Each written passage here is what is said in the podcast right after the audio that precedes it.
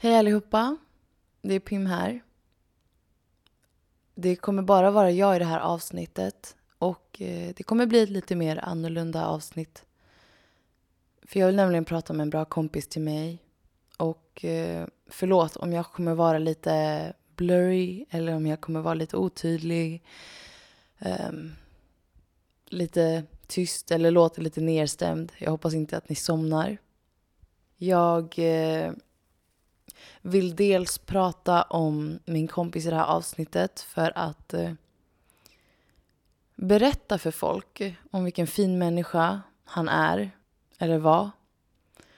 Och för att alla måste förstå att vi måste göra någonting åt det här som händer just nu. Och att alla har ett ansvar.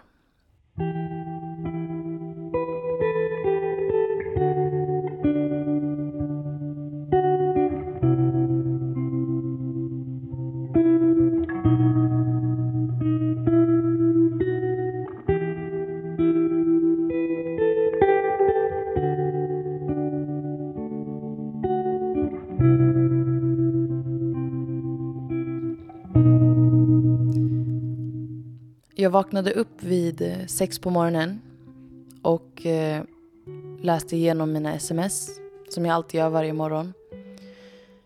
Och det enda jag ser är ett sms från ett okänt nummer som jag hade glömt spara. Pim, tjejen har gått bort. Va? Vem fan är du? Vad fan säger du?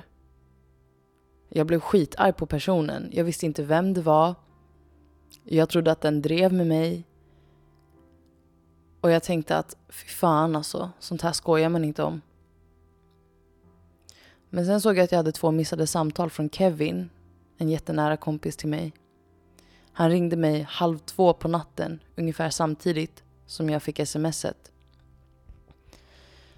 Jag googlade upp telefonnumret och såg att det var en annan nära kompis till mig som heter Jannica Till slut när jag försökte ringa alla mina vänner i den kretsen så hade alla stängt av sina mobiltelefoner. Ingen svarade i vår Snapchat-grupp och det enda jag gjorde var att googla på nyheterna. Jag fattar inte varför jag inte kunde svara. Jag fattar inte hur jag inte kunde känna vibrationen när det ringde i min telefon. I söndags natt så gick min kompis Shayan Gaff bort. Idag är det fredag. Och eh, jag är fortfarande helt förstörd.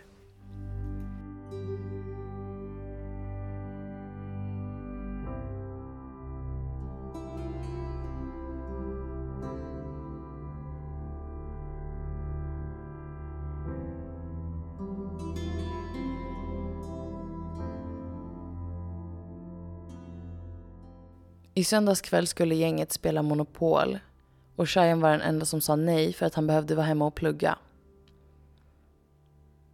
Efter att han hade pluggat klart så drog han till Segeltorp med sin kusin för att röka vattenpipa. Shayan älskade vattenpipa. Speciellt med is och typ chai-te med myntablad i vid sidan om. Alltså han älskade verkligen det. Han beställde det varje gång vi var och rökte vattenpipa. Och vilket shisha-café jag än gick till med honom så var han alltid så trevlig mot mannen bakom disken. Det var alltid en man bakom disken. Och han sa alltid vad händer Amo? För att han hade sån stor respekt för människor. När han och hans kusin hade rökt klart och skulle gå hem på väg till bilen så var tjejen jätteglad. Han skulle precis berätta vad han hade fått i lön. Tills hans kusin hörde massa skott. Hon blev så rädd och kollade mot Shayan och det enda hon såg var att Shayan höll för bröstet. Hon trodde att Shayan bara var rädd och hade blivit skrämd av ljudet för att det var så högt. Hon sprang och gömde sig bakom en vägg tills det hade slutat låta. Men då såg hon att Shayan låg och skrek på marken. När hon sprang fram till honom så frågade han Varför Gud? Och det enda hon sa var att han skulle försöka att fortsätta andas. Fokusera på att andas. Polisen larmades 22.45. Shayan kunde prata och eh, gick att prata med. Men två på natten så kunde man inte rädda honom. Han dog av skadorna. Personen som sköt Shayan kom bakifrån. Och de hade ingen aning om att han skulle komma bakifrån. Efter han hade skjutit Shayan så rymde han iväg på sin moppe. Fyra timmar. Fyra timmar led Shayan. Fyra timmar så hade han ont och försökte överleva. När många av hans anhöriga kom till sjukhuset så var det ingen som fick komma och träffa honom. Det fanns ingen som fick komma in för att de inte var familj. Men vem säger att man inte är familj bara för att man inte är blodsbundna eller för att det står på papper? Vi är Shayans familj. Men Shayan fick dö ensam med okända människor runt om honom. Han fick inte stå runt sina nära och kära och höra hur mycket alla älskade honom. Eller älskar honom. Innan jag fick reda på vad som hade hänt för att ingen svarade så googlade jag direkt upp Expressen, Aftonbladet, Dagens Nyheter. Och samma sak stod i varje rubrik. Man skjuten till döds i Segeltorp. Och jag tänkte för mig själv att det kan inte vara han. Vad skulle min Shayan göra i Segeltorp? Varför just där av alla ställen? Varför just den kvällen? Vad ska du göra där? sa min kompis till Shayan. Folk blir skjutna där, sa han för att, för att någon tidigare hade blivit skjuten där. Alla ifrågasatte alltid varför han just drog till det shisha-caféet. Av alla ställen. Jag kommer ihåg när jag lärde känna Shayan.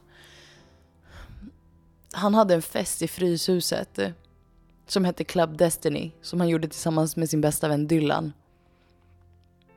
Och när jag kom dit så hade jag precis också några månader innan haft en fest, en Sweet 16, som min syster anordnat mig. Så när jag såg att han var stressad och hade mycket att göra så ville jag försöka hjälpa till så gott jag bara kunde. Han var så glad att han pussade mig på kinden och bara tack Pim, du räddade min kväll. Det var första gången vi träffades och jag hade ingen aning om att Shine skulle bli en av de närmsta vännerna som jag någonsin haft. Och att jag skulle älska honom så mycket. Efter den festen så började jag jobba på The Wave, en av Sveriges största ungdomsnattklubbar. Och jag tog in Shayan och Dylan till att jobba där med mig.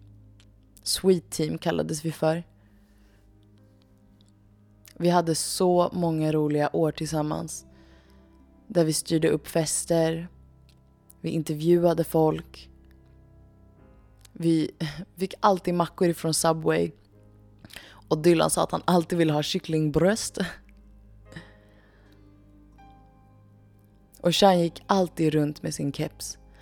Alltid sin svarta halsduk, rutiga skjorta och gråa keps. Det var de kläderna som jag tyckte liksom signalerade, eller var typiskt Cheyenne. Jag kunde inte tänka mig han utan de kläderna. När jag skulle flytta till USA så var han där på min eh, avslutningsfest. Eller säger man så? Avslutningsfest? Eller flyttfest kanske? Eller hejdå-middag. Shayan var alltid den som stöttade mig genom allt. Han fanns alltid där för mig när jag var hjärtkrossad.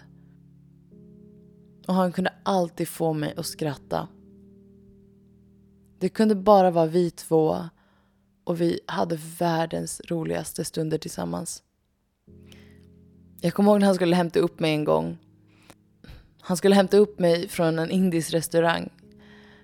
Och jag var så sugen på nannbröd. Bara nannbröd, speciellt med vitlök. Så att när han hämtade upp mig så åt jag det nannbrödet i hans bil. Pim, det stinker vitlök i hela bilen. Och när vi körde så stank det verkligen, men jag brydde mig inte för att det var så gott. Han var så stolt över sin bil och sitt körkort han precis hade tagit. Hans bil var röd och hans ratt hade en sån där kudde eller muff eller vad, vad kallar man det för? Jag vet inte. Men han var så stolt över sin bil. En gång när han plockade upp mig så skulle vi hem till Kevin. Kevin hade en hemmafest. Han var så pass ny och hade haft körkortet i tre månader. Så att han körde vilse hem till Kevin som bor i Skärholmen. Vi åkte mot Södertälje och kom typ en timme sent för att han inte visste vart vi skulle köra. Och jag som knappt har ett körkort, eller som pluggade körkort då, jag kunde inte hjälpa honom, jag kunde inte vägleda honom dit. Beskrivningen på Google Maps hjälpte inte direkt. När vi väl kom dit så insåg jag att jag fortfarande hade mina pyjamasbyxor på mig. Bror, du får en hundring om du skjutsar hem mig igen. Sa jag till honom. Och det roligaste är, jag vet inte vad som är värst, att han faktiskt skjutsade hem mig och tog emot hundringen. Eller att jag ville verkligen göra mig besväret att åka hela vägen hem för att byta om istället för att bara låna ett par byxor från Kevin. Jag kommer ihåg senaste gången vi träffades. Jag var så osäker på om jag skulle gå ut eller inte, för jag var så ledsen. Jag var både sjuk och ledsen och stressad. Alla ville gå ut och röka vattenpipa.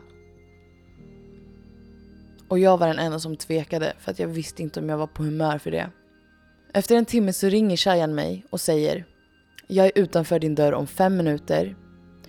Om du inte kommer efter fem minuter att jag har väntat på dig så åker jag utan dig. Du bestämmer själv. Och jag bytte om direkt från pyjamas, vardagskläder och gick ut och träffade honom. Varje gång jag skulle snappa Shayan när han satt i sin bil så kavlade han alltid ner tröjan på sin högra arm. Han kör inte ens bil med höger arm, han kör bil med vänster arm. Men varje gång man snappade honom så ville han alltid flasha sin gadd. Han var så stolt över den. Och ibland så snappade inte jag på honom, ibland tog jag en selfie. Och då sa han Jaha, jag trodde du snappade mig. Med andra ord, han ville att jag skulle snäpa honom. Du är så knäpp tjejen. I måndags så samlades vi alla där tjejen sköts. Vi kunde inte ens se varandras ansikten utan att bryta ihop. Varenda människa jag kramade så bröt jag ihop om och om och om igen. Det var som att det aldrig tog slut. När vi skulle rama in bilder på honom och sätta upp för en minnesstund så klarade jag knappt av att ens se honom. Att se honom och sätta upp ljus för honom, att rama in hans ansikte i en ram och lägga det på en plats där han har blivit skjuten. Det var som att försöka acceptera att han var borta. Och jag vägrar, än idag, acceptera att han är borta. Det kom så många människor på första minnesstunden. Så många som grät och så många som bröt ihop. En som kom med en kurdisk flagga, massor med rosor och massor med ljus. Jag åt inget på hela måndagen. Jag klarade inte av att äta. För mig så känns det orättvist att jag får fortsätta leva mitt liv. Att jag får fortsätta äta, skratta, andas. När Shayan inte hade det valet. Trots att min mage var tom så var jag inte hungrig. Jag kunde inte äta. Dagen efter så låg jag och grät och grät och grät hela morgonen. Jag blev upphämtad av Ilias och Fofo och Dilvan och tillsammans så körde vi bil till Älta, till Shayans port. Där hade han en till minnesstund. Det var lite nya ansikten där också. Aftonbladet var där och fotade och filmade, intervjuade folk. Men Shayans familj var där. Och när jag kom dit och alla grät och bröt ihop lika mycket som dagen innan så kom Shayans mamma fram till alla och sa Hej allesammans. Tack så jättemycket för att ni kom. Jag har pratat med polisen. Just nu ligger Shayan i en kyl. Det är väldigt kallt här ute och jag vill inte att ni fryser heller. Det är väldigt kallt ute och jag vill inte att ni ska frysa som Shayan gör. Så ni kan gå hem nu. Gå hem till era föräldrar. Säg hur mycket ni älskar dem. Som jag älskar Shayan. Och sen kom Dylan. Hon stannade upp Dylan och visade upp Dylan för alla och sa Det här är Shayans bästa vän Dylan. Han älskade verkligen honom. Han älskade honom. Hon berättade massa roliga minnen som de hade haft tillsammans och att Shayan hade tvingat Dylan att försöka kämpa för att ta körkortet. Och man kunde knappt höra vad hon sa för att man var så upptagen med att gråta och gråta och gråta. Och det var inte bara snyftningar. Det var grova hulkningar. Det var den typen av gråt där man inte kunde andas. Den typen som man blir knäsvag och nästan faller ner till marken av. Jag har aldrig sett så många män våga visa sig så svaga, så sårbara. Och det var så vackert. Hur de höll om varandra. Hur våra grabbar höll om varandra. Och visade att de skulle vara starka tillsammans. Efter flera hade gått så ropade hon upp Shayans närmsta kompisar. Kevin, Dylan, Resan, Bakhtiar. Kom med mig. Och de alla följde med upp till lägenheten. Vi alla satt kvar där nere och väntade. Vi alla skrev i hans bok. Till slut efter att en timme hade gått så kommer grabbarna ner. Och så säger Kevin till mig. Pim, hans föräldrar vill gärna träffa dig. Jag går in till hans lägenhet. Och den första jag ser är hans pappa. Som ser mig. Och någon håller mig så hårt i armen och försöker vägleda mig vägen in till hans hem och säger här är Pim. Hans pappa kramar om mig och bryter ihop i min famn. Vi kramar om varandra jättehårt. Som om vi hade träffats innan. Och han grät och grät och grät. Och till slut sa han Shayan har pratat så mycket om dig. Och då var det min tur att bryta ihop i hans famn. Till slut så kom hans mamma fram till mig och sa så det är du. Det är du som är Pimpina. Ja, sa jag. Shayan har pratat så mycket bra om dig. Jag kunde aldrig säga ditt namn rätt. Pompona brukade jag kalla dig. Och Shayan brukade alltid säga Nej mamma, du säger fel. Det är Pimpina. Jag hade ingen aning om att Shayan hade berättat om mig till sina föräldrar. Han älskade dig han pratade så bra om dig och att du var en av hans närmsta tjejkompisar. Och sen frågade hon mig, vart är han? Och jag var så upptagen med att gråta så jag förstod inte vad hon menade. Säg till mig Pim, vart är han? Vem då? frågade jag. Min son. Min Shayan. Varför tog du inte med han hit? Varför kom du hit utan honom? Kan du säga till mig vart min son är? Alla hans vänner satt på soffan och hon pekade på dem och sa alla kommer hit men ingen kommer hit med min Shayan. Säg till mig, vart är min Shayan? Det var så många som var i chock. Det var så många som grät. Men det var också så många som försökte skratta för de hade inte fattat än att han var borta. Den tredje dagen så låg jag fortfarande och sov. Jag sov, jag sov, jag sov hela morgonen. Jag hade fått en tröja av Kara, Shayans lillebror. Den tillhörde Shayan och den luktade Shayan. Jag låg och sov med den hela morgonen. Jag hade en föreläsning samma dag som jag funderade på att ställa in. Men sen insåg jag att det inte var tjejen hade velat. Han skulle vara så besviken över mig om jag inte gick till den här föreläsningen för att jag var tvungen att sörja honom. Är det någonting jag inte tycker om så är det människor som säger det här är vad han hade velat. Speciellt om de inte känner honom. Men om det är människor som känner honom så vet jag att de har rätt. Det är inte vad Shayan hade velat. Redan första minnesstunden så sa alla grabbarna det. Shayan hade inte velat att vi skulle stå här och gråtit för honom. Vi kunde föreställa oss honom komma från långt håll och säga Lack, vad är det här? Vad står ni här och gråter för mig? Det skulle vara riktigt Shayan. Jag samlade styrka och tog mig till slut till föreläsningen. Och direkt efter så skulle jag på hans tredje minnesstund i Hallonbergen. När jag väl kommer fram till Hallonbergen så är jag sist. Jag kommer jättesent på grund av min föreläsning. 500 personer kom dit för Shayan. 500 som är släkt, familj, vänner. Alla som älskade Shayan.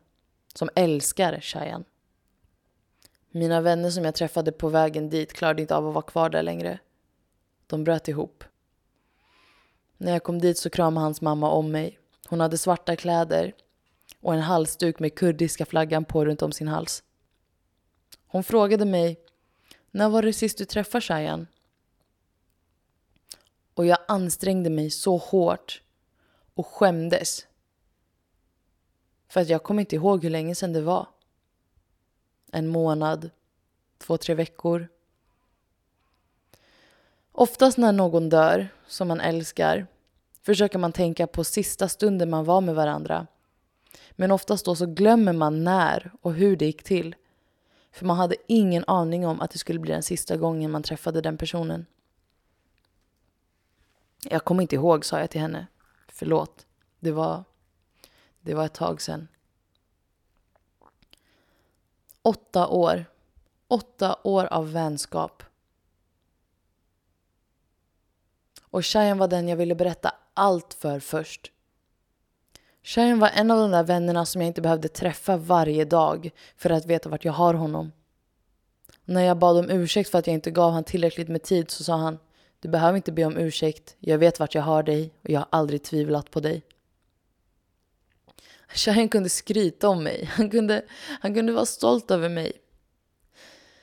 Han berättade till sina vänner och sin familj att jag hade varit med på Talang. Han berättade för dem att jag dansar och min karriär och reklamen jag är med i. Han var så stolt över mig och jag hade ingen aning om att han ens sa det här till sina nära och kära. Det många inte vet om Shayan är att han studerade till att bli lärare. Han studerade till att bli lärare och jobbade på apoteket och två somrar i rad så jobbade han på Gröna Lund. Innan det så bodde Shayan i Linköping men han saknade sin familj så mycket att han flyttade tillbaka och fortsatte sina studier här. Förstår ni att älska sin familj så mycket att han flyttar tillbaka? Det som var så speciellt med Shayan var att hans ögonvita var gula. Inte så jättegula, men lite gula. Och de som inte kände honom visste inte att han hade en sjukdom som hade påverkat färgen på hans ögon. Första gången som jag fick resan, min klasskompis, att träffa Shayan så sa han bror, du har gula ögon. Och Shayan sa ja, jag vet, jag har en sjukdom. Och resan skämdes, skämdes, skämdes. Han visste inte det. Men Shayan brydde sig inte, han tog det inte så hårt. Han berättade för folk att han hade en sjukdom och han tog inte illa upp. Direkt när Shayan blev skjuten så skriver folk om honom på Flashback. De säger att Han ser ut att vara kriminell. Det är klart att han var med i något gäng. Det går inte så bra för kurderna här i Sverige. Alla de här fördomarna för att Shayan inte var blond, blåögd och bodde inne i stan. Men ändå så kunde han vara mer svensk medborgare än någon annan människa här. Han betalade skatter. Han ansåg sig själv vara svensk, även fast människor påstod att han inte var det. Han föddes här. Men ändå så vill man komma på anledningar till varför han blev skjuten.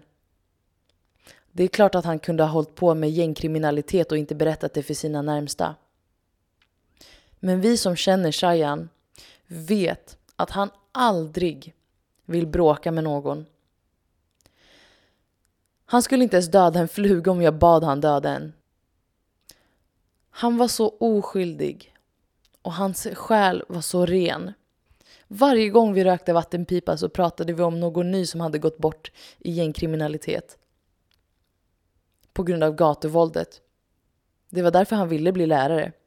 Han ville hjälpa ungdomar och barn att välja rätt väg i livet. Han ville ta bort dem ifrån gatuvåldet och gängkriminaliteten. Han kanske var skyldig någon pengar. Han kanske hade bifat med någon, tog någons tjej. Nej, aldrig. Han skulle aldrig skada någon annan, psykiskt eller fysiskt. Jag skulle förstått om Shayan krockade med en bil. Jag skulle förstå om han var kriminell och höll på med kriminella handlingar och var med i ett gäng. Jag skulle verkligen förstå om vi var gamla och att Shayan dog av ålder. Men det jag inte förstår är hur en människa tar sig sin frihet till att spela Gud till att bestämma om någon ska leva eller dö. Och lämna alla hans närmsta till att fråga varför. Till att sitta och fråga oss varje dag varför tog du våran Shayan ifrån oss? Jag älskar dig Shayan. Jag kan inte leva ett liv utan dig. Ett liv utan Shayan är inget liv alls.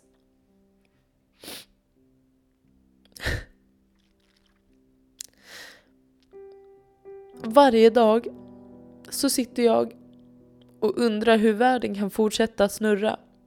Hur kan, hur kan fåglarna fortfarande kvittra och hur kan solen fortfarande gå upp? När hela min värld har stannat. Livet borde inte gå vidare. När Shayan inte fick leva i det livet. Han fick inte se en till dag. Om prick en vecka så skulle han fyllt 23. Han fick inte ens bli 23. Man tar varandra alldeles för givet. Och jag tog alldeles för givet att jag och Shayan skulle bli gamla tillsammans. Att vi fortfarande skulle vara bästa vänner när vi är 40. Att han skulle bli världens bästa farbror till mina barn. Och han skulle bli världens bästa pappa. Han förtjänade så mycket bättre och han var alldeles bra för den här jorden. Men varför tar man alltid de bästa först? Vad har han gjort? Shayan gjorde världen till en tryggare och bättre plats. Och de bara tar det ifrån oss. De tar våra bästa människor ifrån oss. Och lämnar världen till en mycket jobbigare och mer otryggare plats. Jag sitter alltid och undrar vad han tänkte timmarna innan han dog. Var han rädd? Hade han jätteont? Tänkte han på sitt liv och var han nöjd med vad han hade åstadkommit? Hur hårt kämpade han för att överleva? Och jag undrar nu hur det är. Är det svart? Eller kan han faktiskt se oss? Eller finns det en himmel? Jag vet inte. Jag vet bara att jag saknar Cheyenne så himla mycket. Och han hade inte velat att vi skulle sitta och älta över det här. Han hade inte velat att vi skulle grubbla över det här, att vi skulle må dåligt över det här och att det här skulle påverka vårt liv till det negativa. Han skulle säkert bett mig anordna en fest för honom. Jävlar Shayan. Jag älskar dig så mycket bror. Anledningen till varför jag lyfter det här är för att så många har mist sina liv till gatuvåldet. Så många väljer fel väg. För att de vill leva det livet. För att man lyssnar på rappare som alltid tar fram vapen, pengar, droger. De som de anser vara förebilder. Men man fattar inte att det är de här människorna som formar våra ungdomar idag. Inte bara rappare. Allmänt, alla människor. Samhället. Om du som lyssnar på det här själv är rädd att någon oskyldig som du älskar kan drabbas av samma öde som Shayan. Det spelar verkligen ingen roll om du är vit, svart, brun. Det här kan hända vem som helst. Och Shayan var på fel plats vid fel tidpunkt. Och han fick ta smällen för det. Det betyder inte att det bara kommer hända en viss målgrupp eller ett visst utseende. Det här kan hända alla. Men jag vet också att bara för att Shayan inte är blond och blåögd, för att han inte bor inne i stan och för att han inte har ett svenskt namn så är han inte prio ett. Han är inte huvudrubriken på alla tidningar. På mindre än 24 timmar så gick Shayan från att vara på första plats på rubriken till att vara på 40 plats. Så viktigt är det när någon ungdom dör i förorten. Jag vet inte om du som lyssnar på det här kommer från förorten själv eller om du är från stan eller från landet och det har egentligen ingen betydelse. Ett liv är ett liv. Och Shayan ville rädda liv och han var en bra människa själv. Varför skulle han dö? Vad hade han gjort för att förtjäna det här? Jag vet att många tror att bara för att man säger stoppa gatuvåldet så kommer ingenting förändras. Men ju större och större det här blir, ju mer man får höra Shayans namn och att Shayan var en bra människa, en oskyldig människa, så kanske polisen faktiskt kommer ta det här på allvar. Jag har flera vänner som har dött där de har lagt ner fallet efter tio månader. De har slutat leta efter mördaren för att de inte har några spår. Så mycket prioriterar polisen ungdomar i förorten. Och vem vet, en vacker dag kanske det blir så med folk inne i stan också. Men just nu är det inte så. Men Shayan är inte bara en förortsunge som höll på med dumma saker som jag sagt tusen gånger om nu. Det är så viktigt att veta det, men oavsett om du var det, om du valt fel väg i livet så är det inte ditt fel. Du kan omöjligt veta att du skulle födas på det stället med de förutsättningarna. Och många vet inte att det finns bättre alternativ. Många tror att det är den snabbaste och enklaste lösningen för att försörja sin familj, för att få snabba pengar, för att få skydd, för att inte behöva gå runt rädd i förorten. Många väljer fel väg i livet av en anledning. Men ingen vill egentligen leva det livet. Jag vill bara att alla som lyssnar på det här Visa att ni står enade med oss, mig, Shayan, alla som har gått bort och alla hans nära och kära som sörjer. Visa snälla för mig att du också bryr dig, att du vill stoppa det här och att du kommer göra allt i din väg för att förhindra att någon du älskar kommer försvinna på grund av samma anledning. Det räcker med att lägga upp en bild på Shayan och hashtagga Shayan Gaff så har du gjort vad du kan för att sprida budskapet. Få alla att minnas Shayan som den bra människan han var. Som han är. Shayan kommer alltid leva vidare i våra hjärtan. Jag vet att han står med mig. Vart jag än går. När det är som jobbigast så vet jag att Shayan kommer hålla i min axel och alltid finnas där för mig. Jag älskar dig Shayan. Jag kommer kämpa. Jag kommer kämpa för min karriär och jag kommer dansa för dig. Jag kommer jobba så hårt som aldrig förr och jag kommer göra dig så stolt. Jag älskar dig jättemycket. Tack så jättemycket för att ni lyssnar hörni. Ta hand om varandra, krama dem ni älskar extra hårt och säg hur mycket de betyder för er. Ta aldrig någon för givet. Någonsin. Tack.